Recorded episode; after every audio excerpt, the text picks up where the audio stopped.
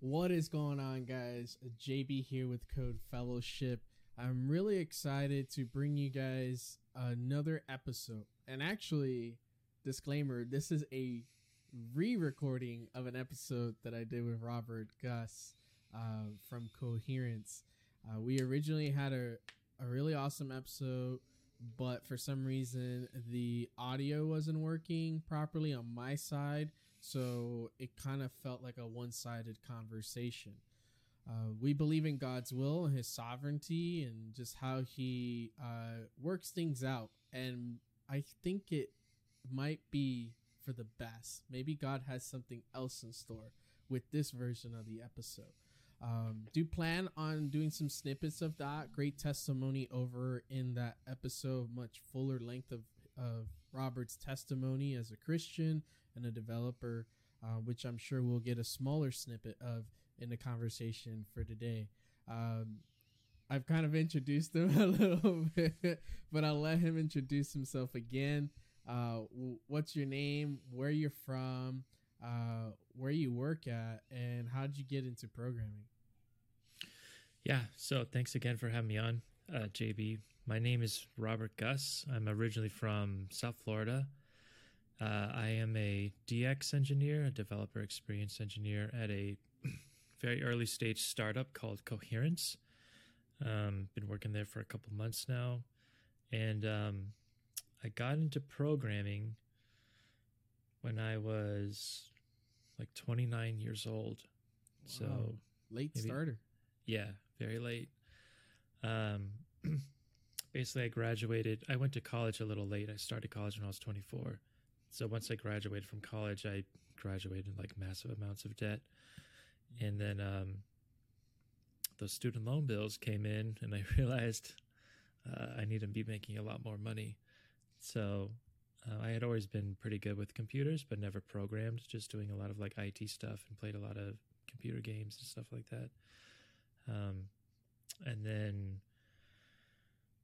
um, at that time there was like these well there's like boot camps. They're still around today but boot camps were like super popular then and i started looking into some of those and realized i couldn't really afford that either.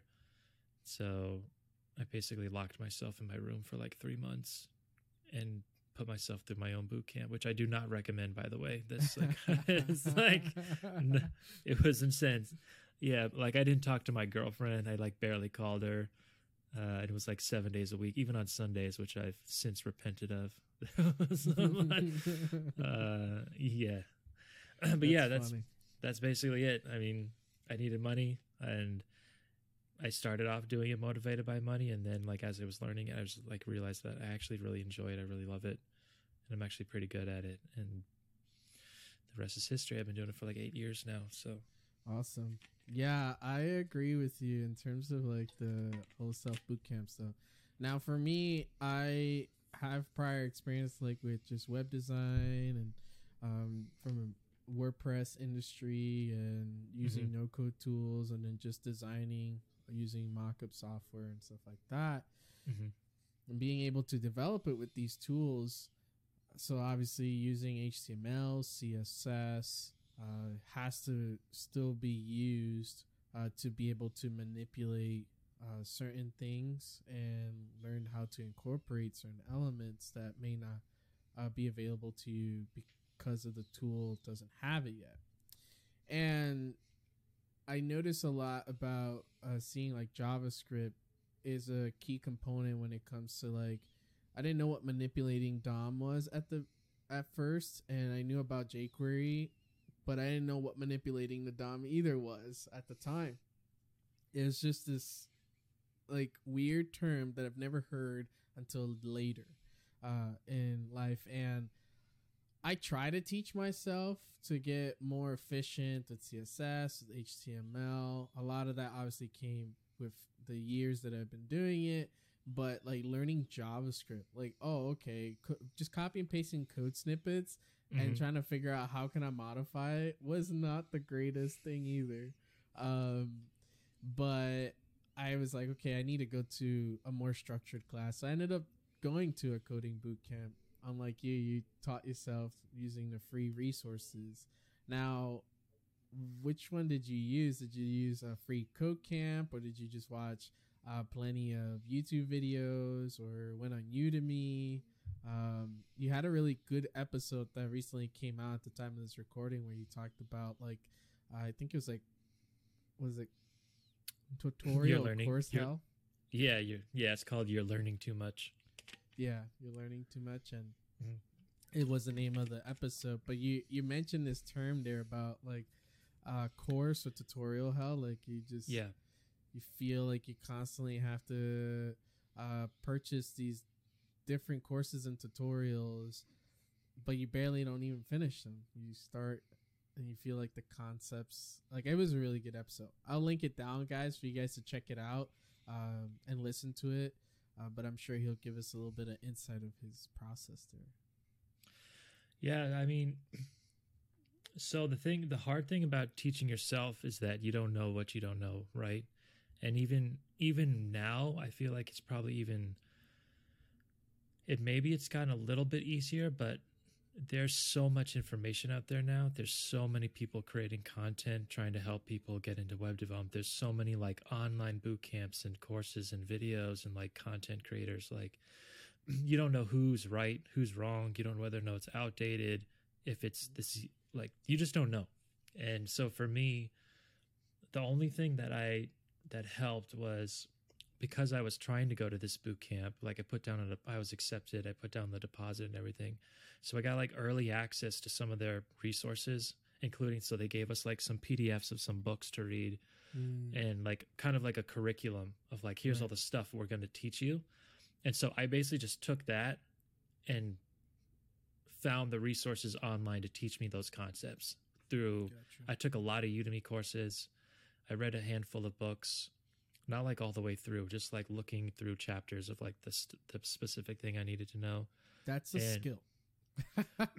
yeah, yeah. I mean, it's something. I mean, it's not like I did this all like day one, right? It's not like I just like figured it all out. Like it was. Um, I mean, when I say Scott. Yeah. when I say like I taught I I taught myself in like three months. I mean, at the end of those three months, I still knew like absolutely nothing. Like it's not like I was just like some whiz by the, and I could do anything I wanted. Right. Um, but I felt like I had enough confidence to start doing like freelancing work, which is what I started doing. So I started doing client work for free or like very very little money on Upwork, like fifty bucks. I'll build this or a hundred dollars because the way I, I was only looking for the experience, and then I justify it basically like if you weren't super pleased with the work i mean you paid me $50 for this thing like what do you really expect in return when you're giving someone like such a little amount of money um yeah but then you know getting back to your point about you know that episode that's something that a lot of people fall into this trap and i think we all do and i still to this day of like Same. it's it's a it's a symptom of imposter syndrome. And it's Mm. really it's really like the whole point of that episode was this subtle aspect of where you can you're you're basically procrastinating by constantly learning right? You have this you, you don't realize that like what's actually happening is that you're being driven and motivated by fear because you're afraid that you don't know enough. And you afraid you're afraid to actually put in the work and start doing something because like well i don't actually know what to do oh so then i just need to learn more right? And, and like where the learning actually happens is when you actually start putting these things into practice. And it's so tempting to buy more courses buy more books watch more youtube videos like just keep going deeper and deeper down the rabbit hole because it gives you a sense of like you're being productive. It's like wow i just read two books or wow i just finished this course and now i'm starting another one. And look at all this stuff that i've done. Yeah, you get a shot of dopamine. Yeah yeah exactly In reality, uh, you're just getting a shot of brokenness. Yeah, kind of. I mean, you have because you have no way of validating what you're actually learning. yeah, You're just consuming all the time, but unless until you actually have some kind of output or you try and put into practice the thing you're just taking in and nothing's really Mhm. coming out. And so you don't actually have any concept of what has stuck, you know, until you actually try to put something down.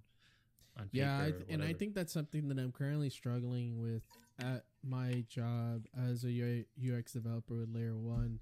Um, there is a specific platform that the company uses for certain clients called Sitecore. Um, Yep. supposed to be like the super enterprise level headless CMS system, and then they have like other products. Um, one of them being like a site experience accelerator, um, and it's supposed to be intuitive, a low code solution. um, It's so funny that you laugh. I hope I hope you also went through the same pain that I did. no, but any anytime I hear something that's like enterprise level and it's supposed to be like super intuitive, it's like enterprise and intuitive or is a bit of an oxymoron. That's n- those Yes. two things can never be true. yeah. And um basically there's a lot to learn, but it is one of those platforms that feels like I'm to say it, it feels like Scientology. It's very secretive, right? It's super secretive. It's like like you just you can't get a lot you don't have access to a lot of uh coherent um resources like most recent stuff Mhm. um, some of the videos that tutorials that you'll find on YouTube are from enthusiasts, um, and then they call themselves unofficial Sitecore tutorials. I don't know what that is all about, and I wonder if it's because uh, Sitecore probably harps on them for having uh, just called Sitecore tutorials, right? On, Mm. um, and they're pretty helpful to an extent but there's so much to learn. There's so many layers so many abstractions in the way just to get a component onto a page and stuff like that. So i feel the same way. I feel the same i have been feeling the same way actually when it comes to like consuming tutorials and trying to apply it.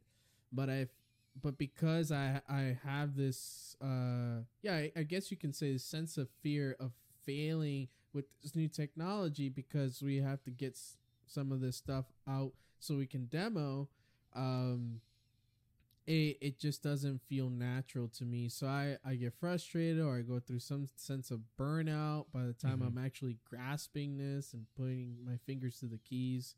So i i definitely can relate to that and it's still current till this day which is really interesting. Now robert or rob it's okay i call you rob Yeah. okay um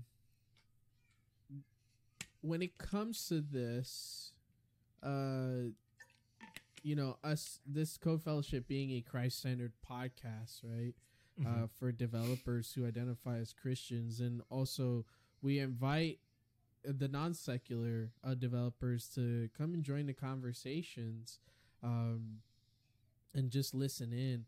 But do you do you believe right that this sense, this imposter syndrome, um, it's it's caused because of our inclination to sin, like our our, our bodies, our our self we when we don't have Christ first, right, and what we're doing, we tend to do things out of this self uh emitting motion, right, or uh energy, right, to like produce something and then it doesn't come out the way we result.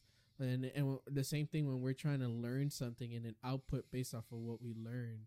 Um, I tend to pray every day, every morning. I ask I ask God to give me clarity, to give me focus, uh, to give me grace, and that grace is shown uh, amongst my peers when I'm working or learning something. Um, but what's your what's your insight? Like, what did you experience when you were learning and and still go through it time to time? Um, well, I would say first off, I mean, stating the obvious here, but as Christians, we believe that we live in a fallen world, right? so, sin is one of those things that I think a lot of Christians, I know I didn't fully understand this. I don't think we fully really grasp or understand just how pernicious and how pervasive it actually is, and how it affects literally everything um, about a specific person or about the human being, including our minds, including our wills, including the way that we think, including the decisions we make and the desires that we have. So, I would, at, that may seem a little bit obvious, but I think it's something that we often overlook. Like we think the sin is like some kind of maybe some abstract thing, but don't really realize um, just how much it affects us. I should also say that when it talks about sin in, in this topic in particular, I don't know if you want to go down this rabbit trail if you want if you want to get into theology stuff, but um, I identify as a Calvinist, so I'm a Oh, okay. I'm a reformed Christian, so we have this doctrine of like total depravity. So yeah, yeah, we Calvinists and kind of like I tend would tend I would say to understand that a little bit because that's that's a big one for us. Like we Mhm. we really um emphasize the sovereignty of God above all things, but then Yeah. also that like man is very depraved and in desperate need of God's grace. Um but yeah, I would say uh for the when it comes to fear or really anything at all, I mean that's ultimately a result of the fall. And yes, I would say it's a result of sin in the sense that anytime you have any kind of an, an anxiety, that's really um, you could ultimately trace that back to a lack of trusting in God mm-hmm. right it's a it's a lack of i think it's fair to say it's a lack of faith to a point i mean like none of us are perfect and none of us like sa- sanctification is something that's progressive it happens correct. gradually over time and none of us are going to be fully sanctified until we're in glory Mm-hmm. and we're all in various stages along that process but whenever we have fear or anxieties or any of these types of things it is ultimately i think it's a way of god letting us know that's like hey there's there's work that needs to be done here right and it's not Amen. just that he needs to do the work but that both of us together he and myself like i need to work on this like if i'm struggling with this thing i need to be praying about it first and foremost because i can't do it on my own i can't Right. just pull myself up by my own like moral seeking, bootstraps seeking the kingdom first, yeah exactly always, and His righteousness.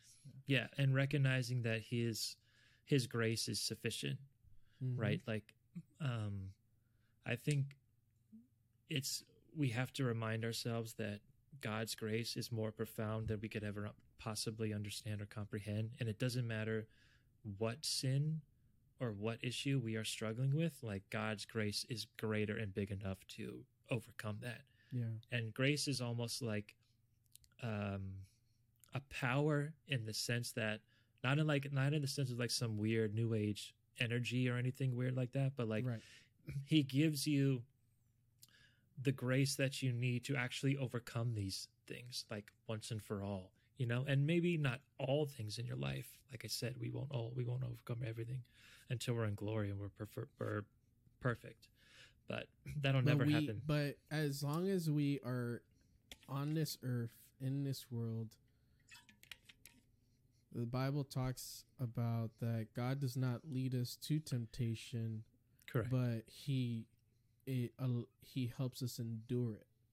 hmm And yeah and he and he always gives us a way out right Correct. like we're never tempted to the point of where we have to give in to that temptation there's always an opportunity to choose the other way Yeah. Jesus was a really good escape artist. That's what I heard uh, a preacher said one time, and he said he he knew when the time was right to you know be away from the crowd, be in Mhm. prayer with the Father, be in communion with the Father, and um, just devoting that time to God. And then he knew when he needed to be public facing, right? Uh, preaching the gospel, rebuking the people, Mhm. um, and, and just continuing, you know, his ministry. Mhm. And um, it's really interesting how, like, you know, we we try to do the same thing too, right? As as developers, uh, and I'm gonna try to circle this in right into as a developer and being a Christian. I've seen myself tend to be um, also kind of an escape artist, but for my own um, ambition or my own um, what is it desires, right? Oh, Mhm. okay. So I'm learning React, but then you got Next.js. Now I have to learn Next.js. Okay, cool, right? Like uh, create react app is really like not the best ideal production based application right to build on like i want to i want to learn the framework but you have to start from the beginning so that you can understand what the framework is actually doing and the Mhm. abstraction that is is either reducing or placing in front um and and and that takes time right? Devotion to study. It's like a christian you know our devotion is the word of god. It's Mhm. prayer. It's loving one another right? Our mission is to make disciples right? And that the whole nation is able to hear all all nations are able to hear the gospel. And the same thing with development right we learn something a certain way we develop a certain strategy or a method and we want the whole world to know about it. So we create tutorials we get on podcasts right? Stuff like that and that's why you have a job like a developer experience uh, de- uh yeah a developer experience engineer or a developer advocate or devrel right? They all encompass the same thing Right. um they're just different fancy names for the payroll yeah, pretty Uh, much. basically and but w- what's interesting just like the gospel um the gospel is one right it doesn't change right at all and for some of these tech stacks too a lot of tech stacks don't change like their core like the core basis of of what they're supposed to do. The only thing that gets added on are these abstractions that we either put onto them and stuff like that. Mm. um and and that just shows the reality of like what we're trying to do as mankind right? Just trying to progress forward. Uh but when we're learning these things yeah we do need god. We need god to give us the wisdom and the understanding the comprehension of the material. But first and foremost we should always ask god for the wisdom understanding of godly things right? Correct. Right. so that we can be empowered to have wisdom discernment of all things right? Um whew, i feel the holy spirit. That's that was thank you lord for that. That's that's really good. Um if you don't know by now i am i'm not hyper charismatic i'm charismatic um Okay. so yeah so it's it's always um it's always really awesome when i encounter a calvinist brother because i love my calvinist counterpart we may disagree in some areas right yeah. but um but i can't wait to be in the glory of the father with my calvinist brothers and sisters? Likewise, man. Yeah. I came out of uh, charismatic circles, so I've been there, spoken tongues for years and all that wild yeah stuff. and, and you know what's interesting is like i don't want to make this a theological thing either. You know as a charismatic i have learned um what it is to be discerning of the gifts right of god and and stuff like that. And um i don't come from a background where you know we like the the apostles right um and stuff like that like you people like go to seminary and they call themselves apostles or um which is Yeah. dangerous um, yeah, there's no more of those anymore. yeah so like yeah. we can have a conversation outside but it's it's really cool to be able to um connect right with other christians and that's the same way with the developer industry like you're always going to connect but the thing is the tech industry is so dark it's very secular and and there is a Yeah. podcast episode that i'm not sure if it'll come before this one or after this one where uh, Jordan Powell, a good friend of yours, right? Yeah, uh, you guys Jordan's work together at. yeah, Jordan is the man. He uh, worked with you at Cypress. Um, he Yep. still is at Cypress. Yep. Um, yeah, we had a really good conversation around like you know the secularism of the industry. Um, Mm. So I wanted to uh, just also nitpick on on that as well. That we're going into that. I know that in the original recording, you know, there were some decisions that because when I met you online, you were working with Cypress. Um, and you know what? We don't have to go into further details, right? Uh, just protect all parties and stuff like that, and have a Mhm. edifying conversation. But Sure. then next thing you know, it's like, oh, he's with the company called Coherence. What is this? Right? uh, I check it out, and so like I'm like looking through it and reading. I was like, huh, interesting. And then we got into that podcast episode, the original one, and you started talking about how um talking about the same thing, right? Like there's this discernment that uh has been instilled upon you and then you started to see that certain things just weren't working out the way that you expected and and you need to make that change.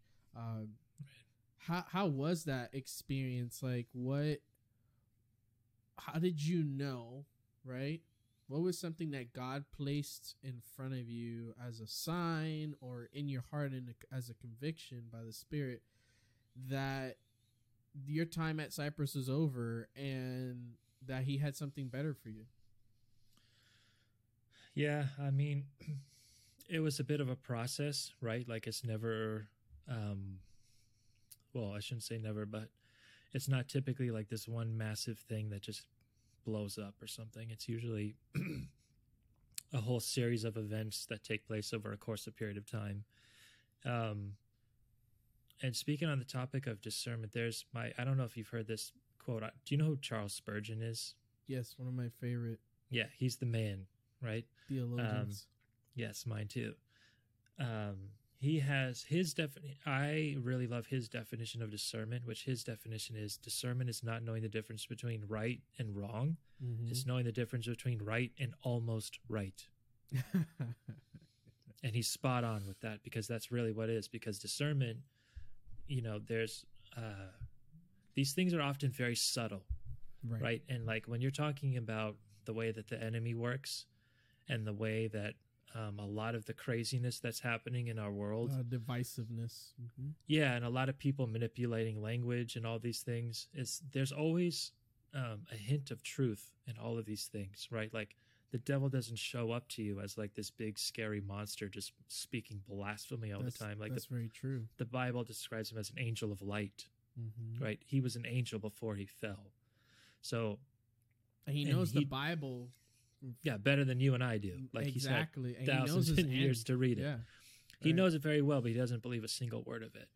Mm. Right? But when he comes to you and when you're tempted by these things, he'll always say something that is tech there will be truth involved in it, but it'll be twisted, right? Like Right. if you go back to Genesis chapter 3, the way that he twists God's word by saying, "Did God really say? Did God really say that?" And it's like, "Oh, I don't know if he really like, you know what I'm saying?" So, He just he just like inseminated doubt like right. into right. you and and that's why I love the example of like uh uh Jesus right when he goes into the, when he is guided to the wilderness um after fasting Mhm. and and just how he rebukes the devil right Mhm. how he rebukes Right. Satan and and Satan is trying to use trying to perverse right the the truth that he knows that Jesus is God Mhm. right he Mhm. knows that Jesus is able to do all the things that he said he he should do right but not in the but Jesus is, is not his purpose is not to do that right Mhm. he he put his divinity aside right so that he can be uh one with us and experience our life and be able to give his life for us so he's Yeah, I mean, I would, I would just, I would just phrase that a little differently. I wouldn't say he put it to the side. I would say that he was like fully God and fully man. That no he of took course upon. right Yeah, but when, but yeah, when he was um being tempted, like you know, Satan was using scripture, mm-hmm. right? He was quoting the Bible to him, but the difference was he was taking that completely out of context, right? And so then Christ refutes him with the Bible in its proper context. But the thing is, is that if you don't know the context, it's very easy to get manipulated. And this happens all the time with Christians. This is why you have cults. This is why you have all these strange things happening, is because, for instance, the prosperity gospel, Mhm. very popular thing. You can very easily pluck a handful of verses out and say, God wants you to be healthy, wealthy, and to live a perfect life.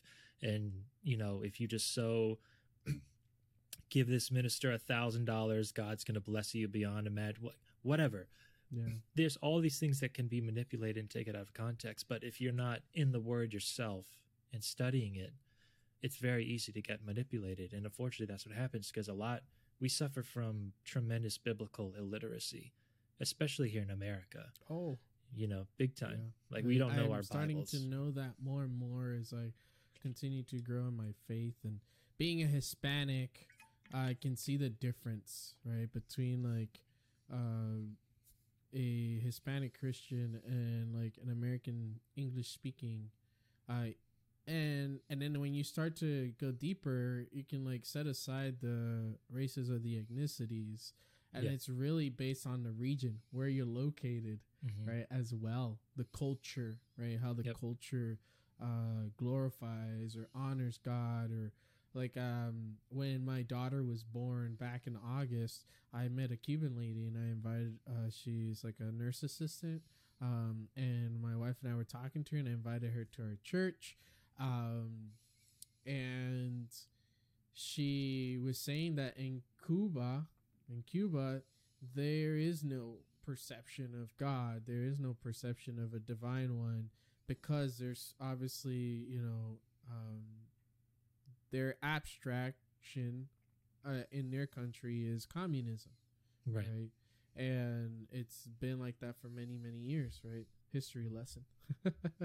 um, but I was like, like, yeah, that's that is very true. Like, I don't know a single Cuban that says God bless you or uh, Mhm. God willing, you know, off the bat after if they unless they've been like mingling with other cult Hispanic cultures and um, found a church, right, and then been uh, in fellowship. But I'm Puerto Rican, and in Puerto Rico, the Roman Catholics to the Pentecostals and you name it, right? Any Mhm. type of uh, denomination, um, they're saying, you know, God bless you, uh, God willing, primero Dios, right? All these things in Spanish, um, uh, and and it's like you could see that's actually engraved into the DNA of that culture. Mhm. Um, and the same could be for like uh, programming, right? There's th- there's different things that gets enhanced or they it gets engraved by by the culture. So if you're in a workplace that's full of toxicity or divisiveness and stuff like that, your your output as a developer is going to reflect that. Um, and then just the career growth as well. So, uh, tying back to what, uh, how you got to coherence. So, how did God reveal that to you that you needed to to leave your previous um, work environment? Yeah, I mean, the big one of the big things was basically like we've talked about. Um, tech is very is extremely secular Mm-hmm. and um, leans extremely far to the left, and there's a lot of things that tech companies um, are okay with and promote that are anti-Christ and anti-biblical, and that's a problem for me. Um, I don't expect. I, I'm when I get a job at a tech company, like I'm very much well aware that I'm entering into the mission field, right? Like I don't expect to be working with other believers. I was very fortunate actually at Cypress to work with like three other very solid Christian guys on my team, which is amazing. Um, but the overwhelming majority of people that I work with are either agnostic or atheists or just not interested in religious matters whatsoever. Um, and that's fine. Like we can get along and work. Like we're here to do a job, right? We're not here to. Those are those are matters we can talk about outside of work. Like when it comes to professional life, that's we can keep those things a little separate Mhm. to a point. Um, but for me, um, basically, the company was making statements publicly and doing things that I felt like I couldn't stand behind. Because, like, when a company that I work for makes a public statement about something, Mhm. in a sense, like everyone who works for that company Is being also- represented. Correct. Yeah. And so they were basically saying things online and promoting certain things um, that's not typical. That's not atypical to what every other tech company does. especially when it comes to like LGBTQ issues, trans rights stuff, racial issues, all these kinds of things where I was just like, um, I don't really feel comfortable with a lot of this because the way I the way I see it is like when if we come to work, we're here to work. Like let's keep the politics to the side because none of that stuff has anything Yeah. to do with the work that needs to get done. Like I don't care who you're sleeping with. I don't care what you identify as. As a Christian, I absolutely care. But like when it comes to professional life, like you need to be able to basically you need to be able to do this job. Like are you a decent person? Can I trust you? And can you do the job that needs to get done? And if you can, great, I'll hire you. I don't care what you look like. I don't care how old you are. I don't care what your skin color is. I don't care what your sexual preferences or your pronouns. Like none of that stuff has any bearing on whether or not you can actually do the work, you know? Yeah. But these companies are constantly elevating all of these attributes and aspects of people that are completely unrelated to the work itself. And it became just way too um too political. Yeah, I It's like, I started noticing that a lot within the last couple of years, and as I started diving in more into like looking for employment and stuff like that, and you can see it in their listings, like they have all these different special groups and stuff like that. Right. It's, it's kind of like you know mega churches when they have all these extra ministries that have nothing to do with like the gospel. yeah. Um, that's how it feels like, right? It's it's just a it's it's just extra things on top of like what we're here to do. Like if my job is um you know to to uh you know from from I guess I guess like as a UI UX developer, right? Like the the the job itself, like the career role, like we have to take in consideration the, the psychological physiological even the physical right how someone interacts with the specific component and stuff like that um, but it doesn't necessarily mean that what i need to start producing or outputting has to cater to a political or religious agenda right of Mhm. any sort right because um, based on what you're saying right i've experienced like people say, "Oh, well, you're a Christian. Like, you know, you sh- shouldn't be like, um, you know, talking about Christ here or whatever." Like, I remember when I worked at Homeland Security, and uh, there was a gentleman. He was like, he loved the shirt that I was wearing. Um, uh, so I have a couple Christian shirts. One was like Jesus, is kind of a big deal, and it had Jesus like really big, like the the, and then, um, I also like I've been a part of a a men's ministry called Marked Men for Christ. So I had the the shirt has the Jerusalem cross and then like just uh, the different things within the men's group that that we would uh, help say to each other and stuff like that or do, um, and it. It, it just signifies like this is my profession of faith and I love to wear these things and it doesn't mean that hey when you come to me like I'm gonna like you know slap a uh, the Bible on your hand, right? right. Um, like I'm gonna have a conversation, and you're gonna be loved, and you're going to receive a conversation with someone who just doesn't live like the world, right? So a Mhm. lot of so like I see like a fellow coworker, right? They have um like the his so he was saying just be aware that they might tell you to take your shirt off and change your shirt Mhm. and because they find it offensive or other people find it offensive and then like i told my wife and some of my friends from work i was like well it and and it's really interesting right? Because one of my coworkers they identify as like you know um like um homosexual whatever right? Uh Mhm.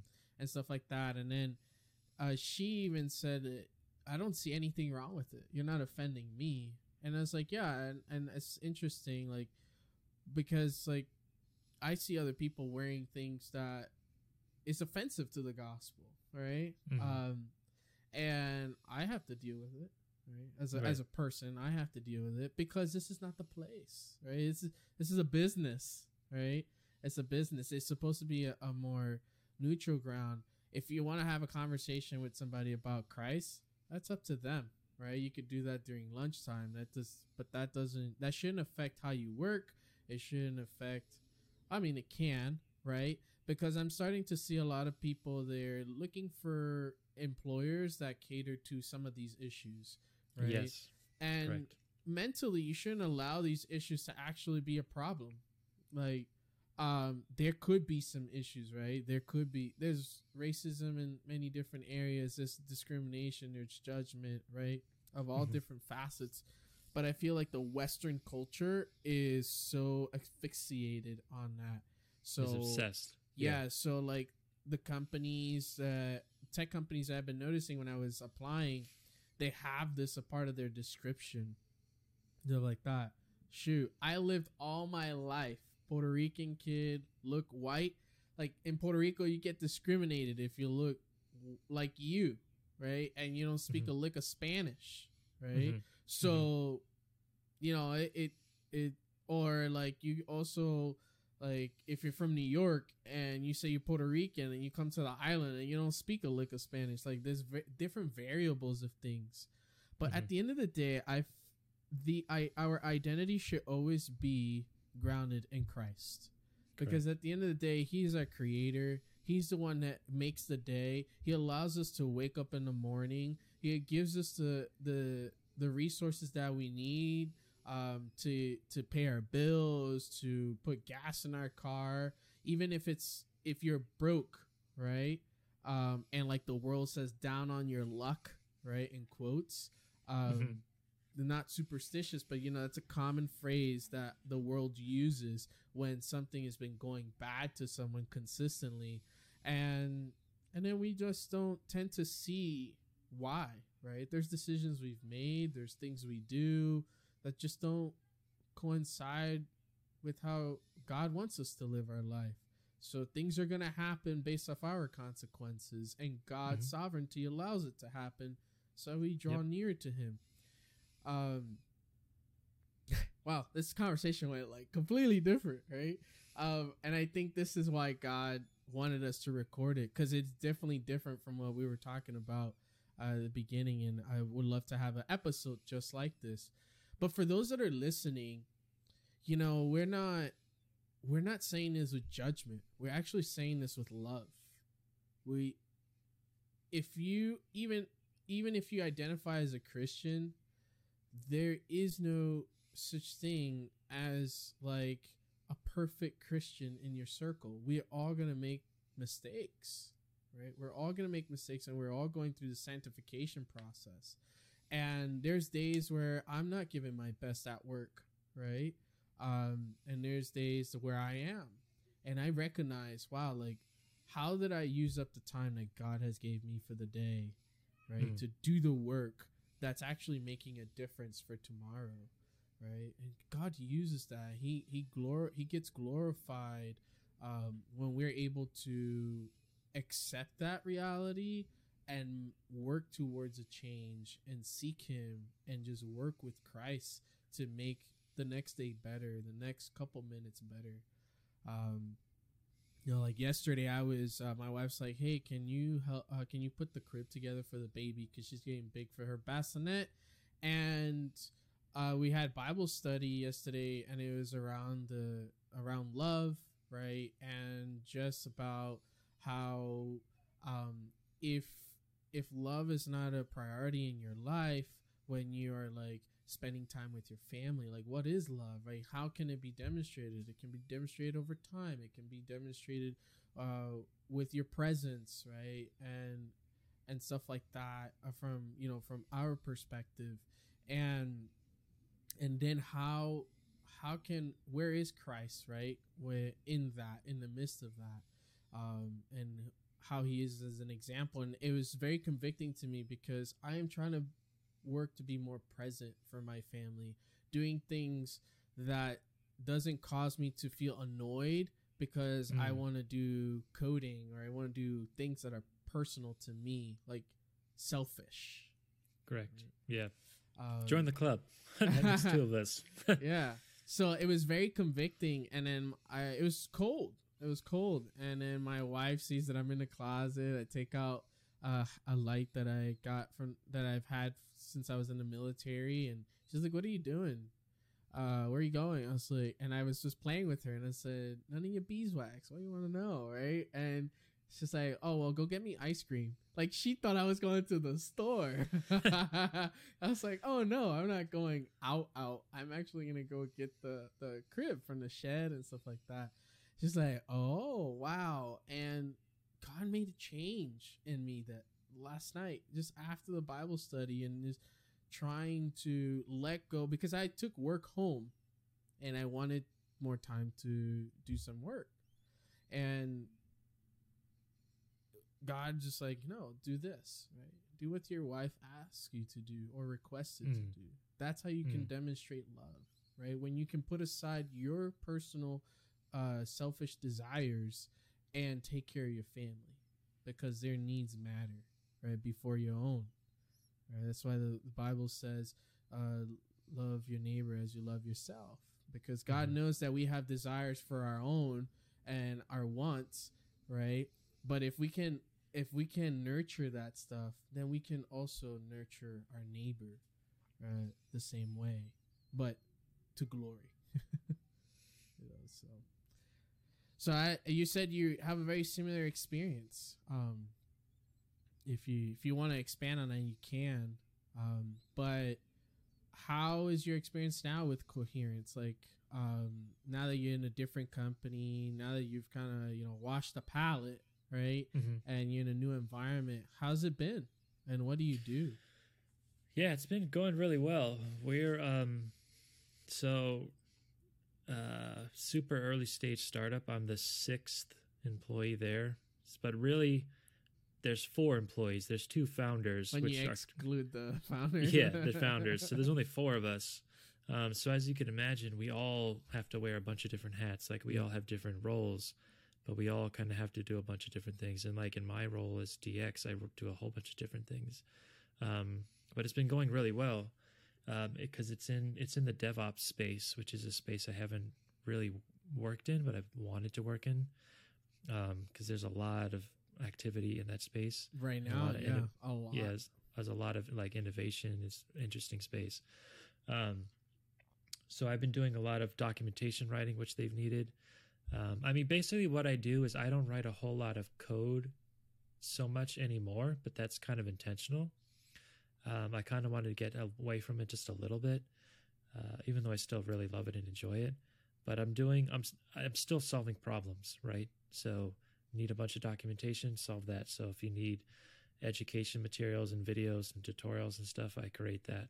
And now we're trying to grow the company and acquire more customers and users. So I'm having to learn some more marketing kind of skills and things like that and creating content to hopefully try and like get the word out and bring people in. So I like what I'm doing because I never it never gets really boring or dull to me. And when I kind of get sick and tired of doing something after a little while, something different comes along. So I'm like constantly. I'm, I'm the same way. I need. Yeah. I need a. Refresh. I need variety. Yeah. Mm-hmm. Yeah. Yeah. I get bored easily, which isn't. Yeah. I haven't figured out how to get around that, but I'm gonna share the screen real quick here. Um, I like the coherence website. It's pretty cool. Might be a Thanks. little. Uh, what is it? A little stuttery. It's Riverside, but um, yeah, this is the website. It's Coherence. Um, so it's a DevOps platform, and I see you have like Google Cloud and AWS, and I know that, and it says your infrastructure. So, uh, they are basically agnostic, right? Like it's an agnostic DevOps platform. But right now, you guys support AWS and Google Cloud. Correct. Yeah. So I mean, we're still working on the messaging because we are struggled with that because. Mm-hmm um, it kind of does a lot of different things rather than like one very narrow specific thing. It's so much easier to talk about one thing rather than a bunch of things. But you can basically think of uh, coherence and what we do as you can think if it's Vercel for full stack applications, but in your own cloud provider. So we don't actually host anything for you. Our software runs in either AWS or Google Cloud for now. We'll expand to other providers eventually and it's one dashboard that allows you to do like your entire software development lifecycle. So, cloud IDE, so you can do all your development there. It does all your infrastructure um, for preview environments, for staging, for production. It's all automated. Like Mm. CI, CD stuff is all automated, and deploying to production is just like a single click away. So it's kind of like this platform that allows you to do everything. It provides all the tools, all the infrastructure, everything you need to do everything from writing code to shipping to production. Cool. Yeah, I really like how some of these are very in depth. Like, hey, how to get free AWS credits, right? yeah. um, and I like how it talks about the free tier and then like the startup. I like this is this brings a lot of value to developers, right? Even to startups with developers. Mhm. Um, how to migrate your ancient Ruby on Rails application, uh, your to do list app. I'm sure. right. Your Twitter, your Twitter clone, Ruby on Rails app. yeah, or your Facebook clone. Yeah. Yeah. Um, yeah, really, really cool here. Even like the customizing the workspace in VS Code and stuff like that. Really, really good. Uh, so Nice. some of these you've written uh, or put together details, correct? Yeah. Yep. Been very busy the past few months writing a lot of stuff. Yeah, and this is on dark mode because my computer's on dark mode. But this is what it looks like on light mode. I think this looks better. I think Uh, so too. I like the color scheme. Does this? Yeah, we have a really uh, talented like UI UX designer. Kid's nasty, and he like not only knows how to design stuff, but he like taught himself how to code too, so he can implement all his own designs. So Yeah, really yeah, cool. he's a bit of a unicorn. That kid. So Yeah, unicorns are very hard to find. yeah, I know we're we're lucky. George is a very talented man. Yeah, and you also have your own website called How to Code because you have your own podcast. Talk a little bit about that. So you're doing some really great stuff on coherence, and I'm sure we can do a workshop on this over on the Code Fellowship community. So this is an open invitation for you to join us at the Code Fellowship uh, Discord community. I've actually revamped and restructured how it goes, and uh, we are using the new feature by Discord. It's like the forums uh, feature. I would love for us to build a knowledge base of like tools and things that we do since we're Mhm. all working with different tools, right? Um, so link will be in the show notes. If you're watching on YouTube, it will be in the video description.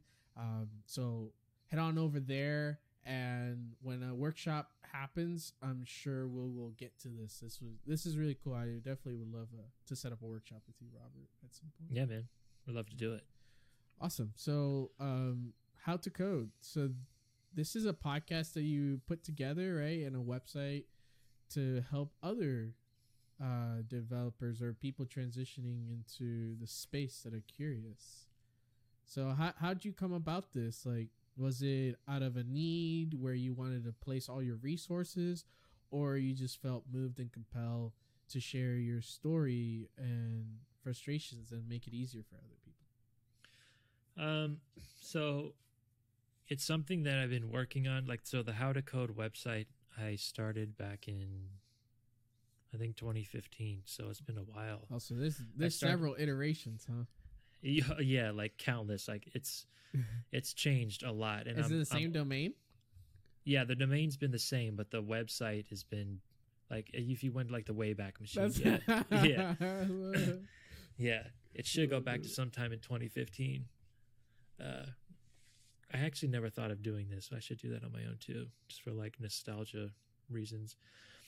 But yeah, I started it shortly after I got my first job um, teaching myself because uh, basically what happened is once people started realizing and learning that I had taught myself how to code, a lot of people had were starting to ask me, both friends and people in like who I knew in person and also people online of well like what courses did you take? What books did you read? How'd you do it? Da da da da. And so i kind of just got sick and tired of answering these questions. And so i just put up a simple website uh, this is not my website i don't It Maybe- says maybe- 2015. maybe someone uh i'm maybe like the domain expired and when i got it but that's definitely yeah this is the first this is the first version of it. So, uh, 2017. 17 okay Uh, let's go to 16. Let's see. No, it died. Maybe it was 17. Uh, that's the very first one. I know that's the very first um, yeah, version of it. seems like 17. Okay. Yeah, so I basically tried to create like a curriculum of where I would teach people how to learn web development by piecing together all these like free resources that are, are available. Like you should read this book first, then this take this Udemy course, watch this video, and I kind of walk them through the whole thing. So that's how it started. And then over time, it's been a bunch of different things, but it's always just been like something that I've done to Oh, look Help. at a young Robert Guss here, guys. yeah, when I had long hair. You look like Uh, Scott S- Stapp over here from Creed. Uh, that's awesome. Uh, yeah, so it's just became um, a way for me to help other people, and it's just kind of grown from there. And then I started the uh, um, I started the podcast fairly recently. I think I've only done eleven Hey. episodes or so. Uh, yeah, I learned a lot from that dude yeah, um yeah i started the podcast because basically i have two small children now and i have a third one on the way and i don't have as, thank you i don't have a ton of time to like be creating a bunch of content and because i literally create content full time during my day job um i didn't want to come home and then create even more content i got just a little much so I figured I can at least, you know, I can take an hour and talk into a microphone, 30 minutes, whatever. And so that's kind of how the podcast was born, just to keep giving back. You know, because one of my things with, uh, as a developer, like I've benefited so much. I mean, we all have from open source. And I wouldn't be where I am today if like all these people had not created all these tools and languages and frameworks and resources and just give them all away for free. And so I kind of feel like it's my way of giving back to the community and helping other people and kind of like paying it forward, you know. So, and I'm passionate about it. Like I love teaching. I love helping other people. You know. So, yeah, that's awesome. Yeah, and I'm really excited that you joined the uh, Discord community as well for C- Code Fellowship. Uh, Yeah. Looking forward to seeing some of your um, your wisdom there. Um, yeah, and just helping other developers uh, that are just like junior or uh, in the middle of their career uh, growth and stuff like that. I, I think that's gonna be really really awesome. Um, I know that there is a gentleman that j- uh, just recently joined. His name is Michael Duran. He works for USAA um, uh, through like one of the like a staffing agency, like one of those tech agencies, Mhm. and he really enjoys his job. But things are changing, um, and there is a channel within the Discord community called Iron Sharpens Iron, and that's where like all the prayer requests and everything uh, will live there.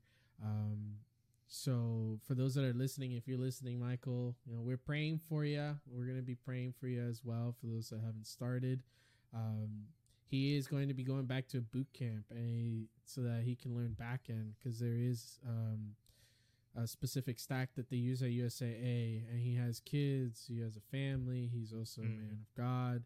Um, so he's just preparing the way, and it's really awesome to see, right? Like how God can show you kind of the parent parent panorama of what's ahead, right? When you're obedient to Him, and even when you ask in specific, uh, and He starts to guide your steps, right? So like you can plan your ways, but the Lord always uh, guides your steps.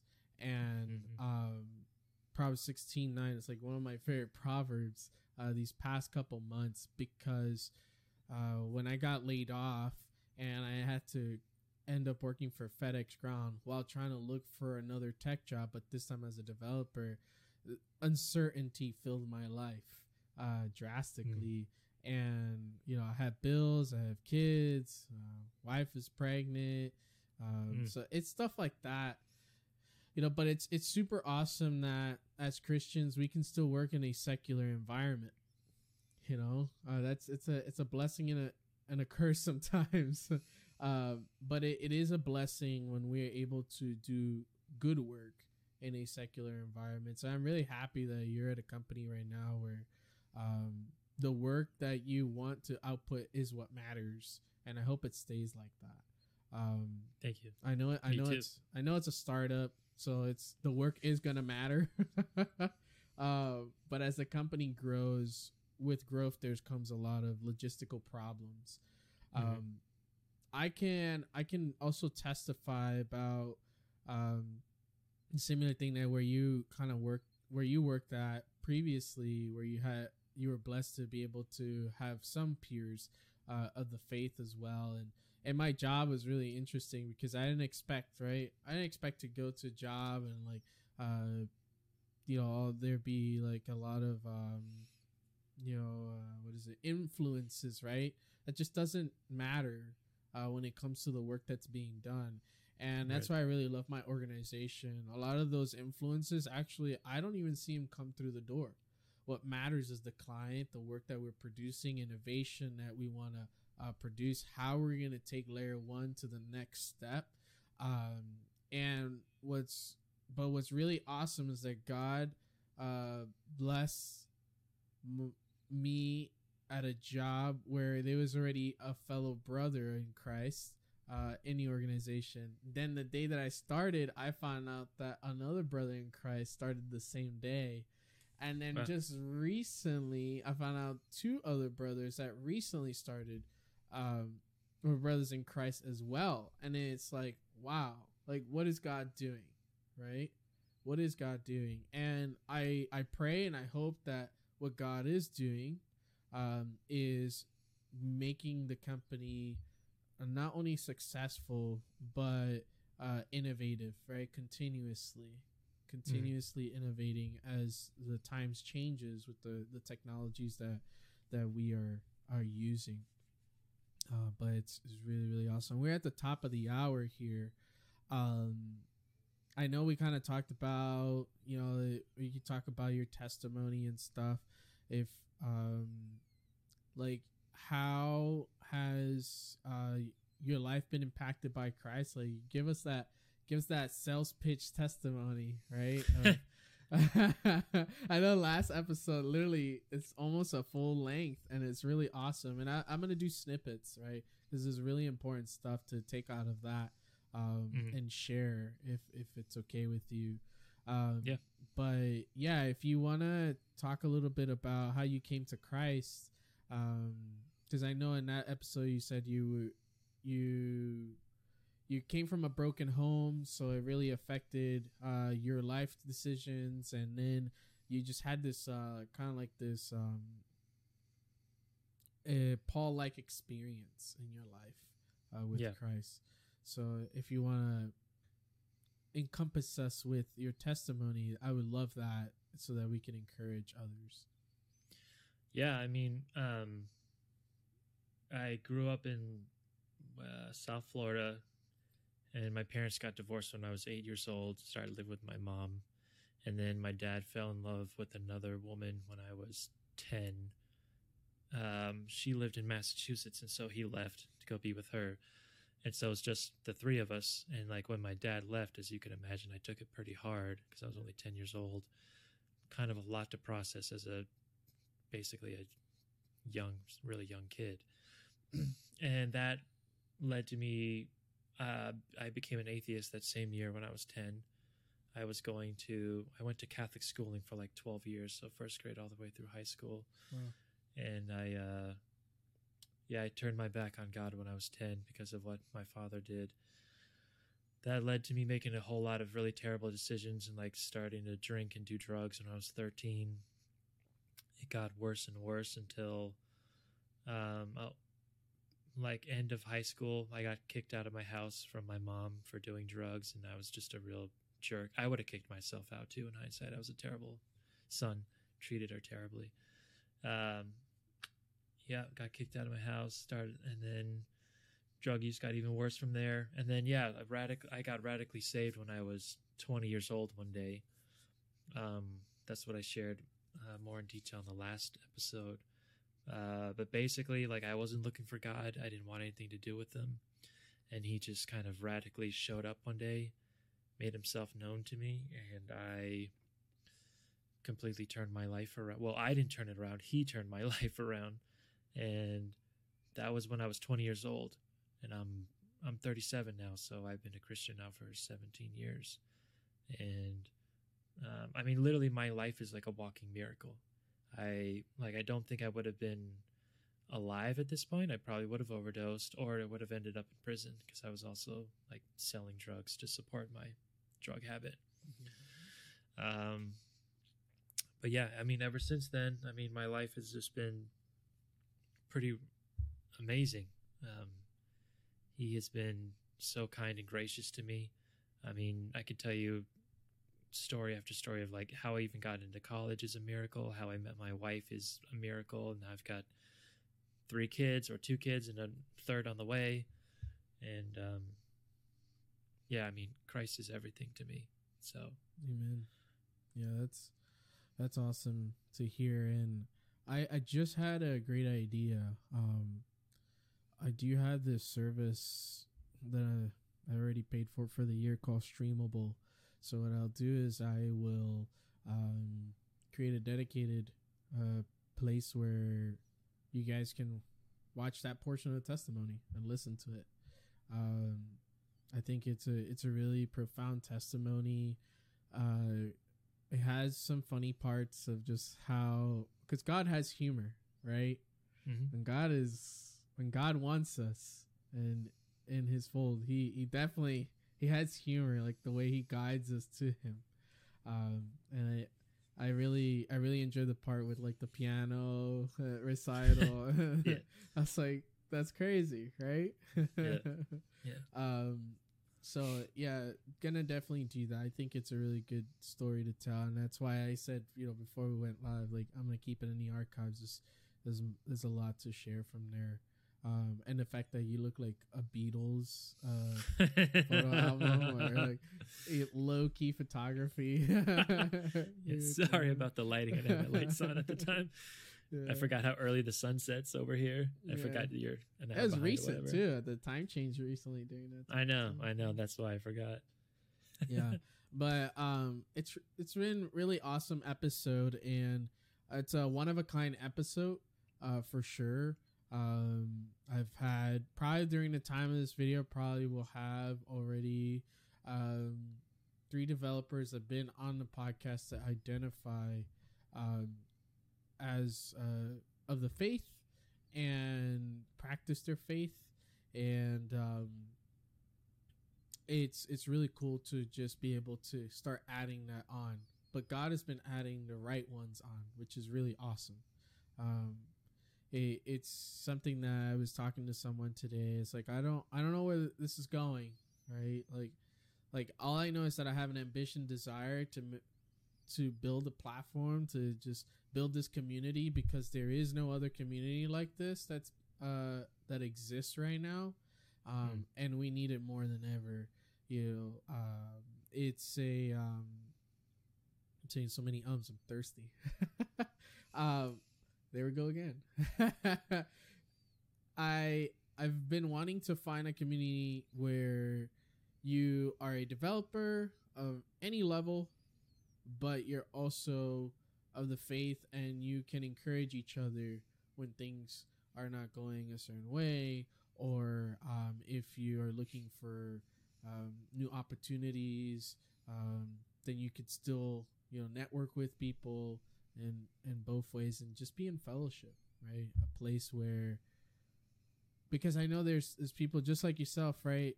There a lot of the the uh antichrist things that are happening in the world all the secularism it takes a toll uh, Yeah. on a lot of christians.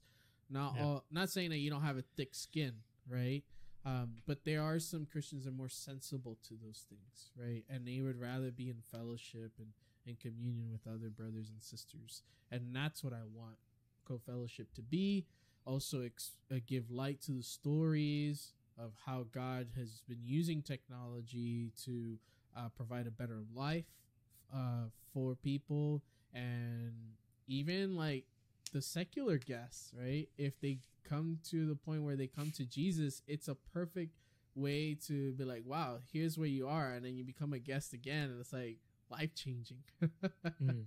right and that that would be awesome to have documented uh, for those kinds of moments uh, if God gives us life, you know, uh, moving forward. But thank you so much, brother, for being on the podcast. Um, Thanks for having me. we had some really deep conversations, and I hope it doesn't get us canceled. no, I don't care if it does. I don't care either because I, I I know how to host my own content somewhere else.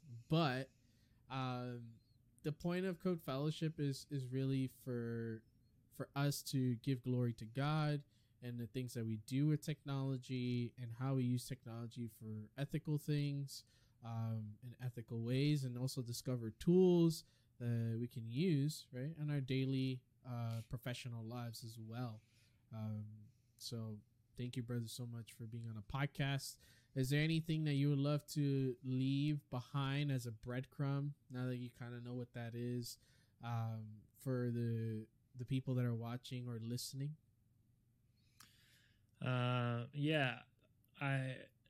This may be the same thing I said last time. I don't remember, but I've been very personally. I've been very in, um, interested. I've been researching and reading a lot about this whole concept of um, having a biblical worldview, Mm-hmm. and I. So I've been reading a lot of books, and it's just been something that's in my mind a lot since I don't know the past couple of years or so.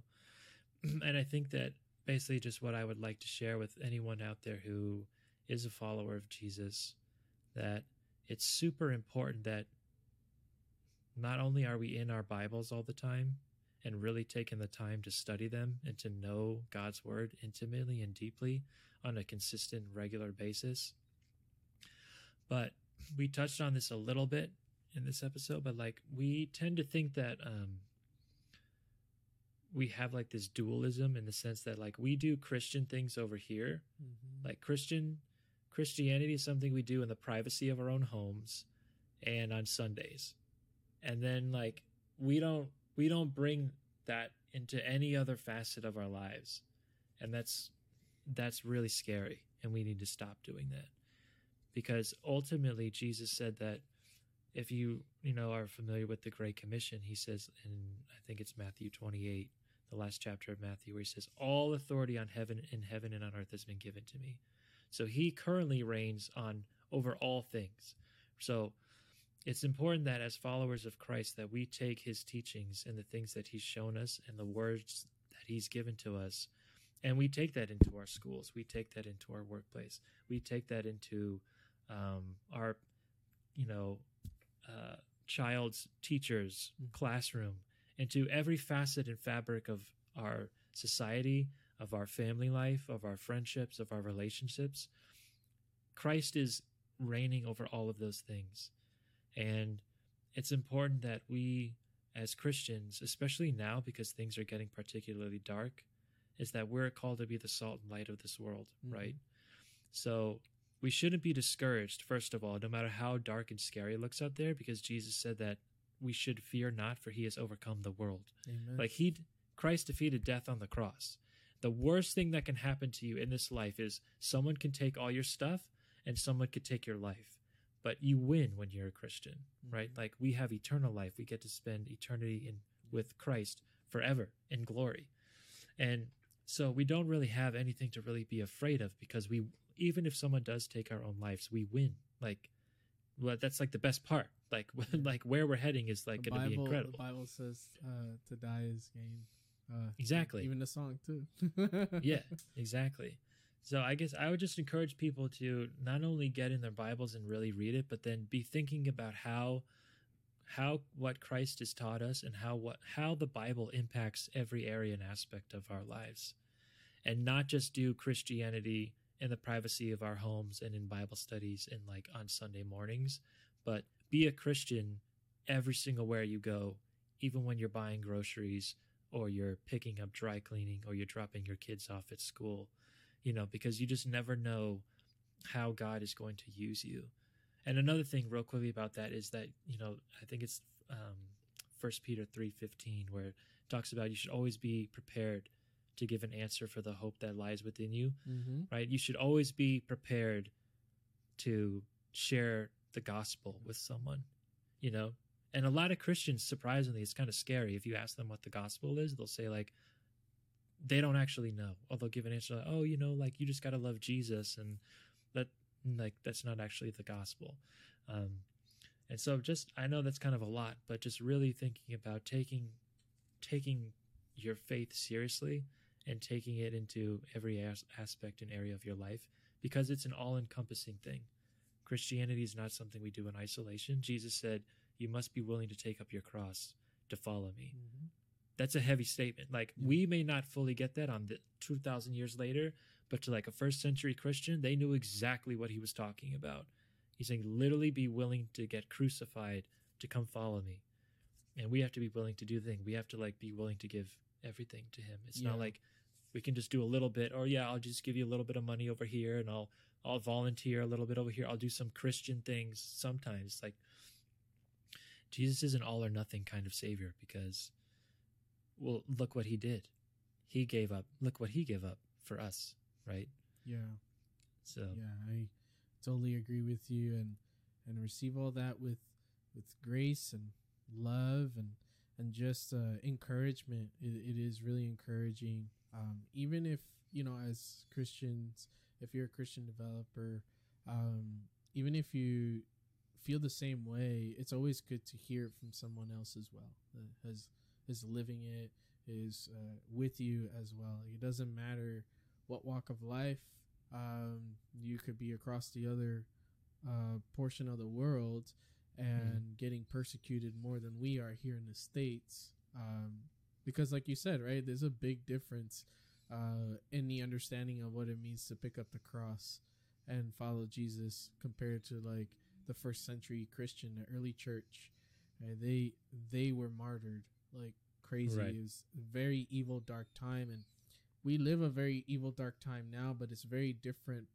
but god's sovereignty and, and his his grace and uh, his providence everything that god is has uh, got us to a point where we don't have to go through those types of severe persecutions every day it happens in some way but not necessarily like the, the early church and that's Mm. a good example to to to think about um one thing I remember that uh, would um, would uh, like my father-in-law, who's also my pastor, when times were getting really tough, um, he he would say just to to uh, think about the cross, right? Think about what God endured, right, when His Mm. Son was being crucified, and then what Christ endured, right, while Mm. He was giving His life, and that the pain and suffering that he went through is nothing compared to what we feel right so he so he understands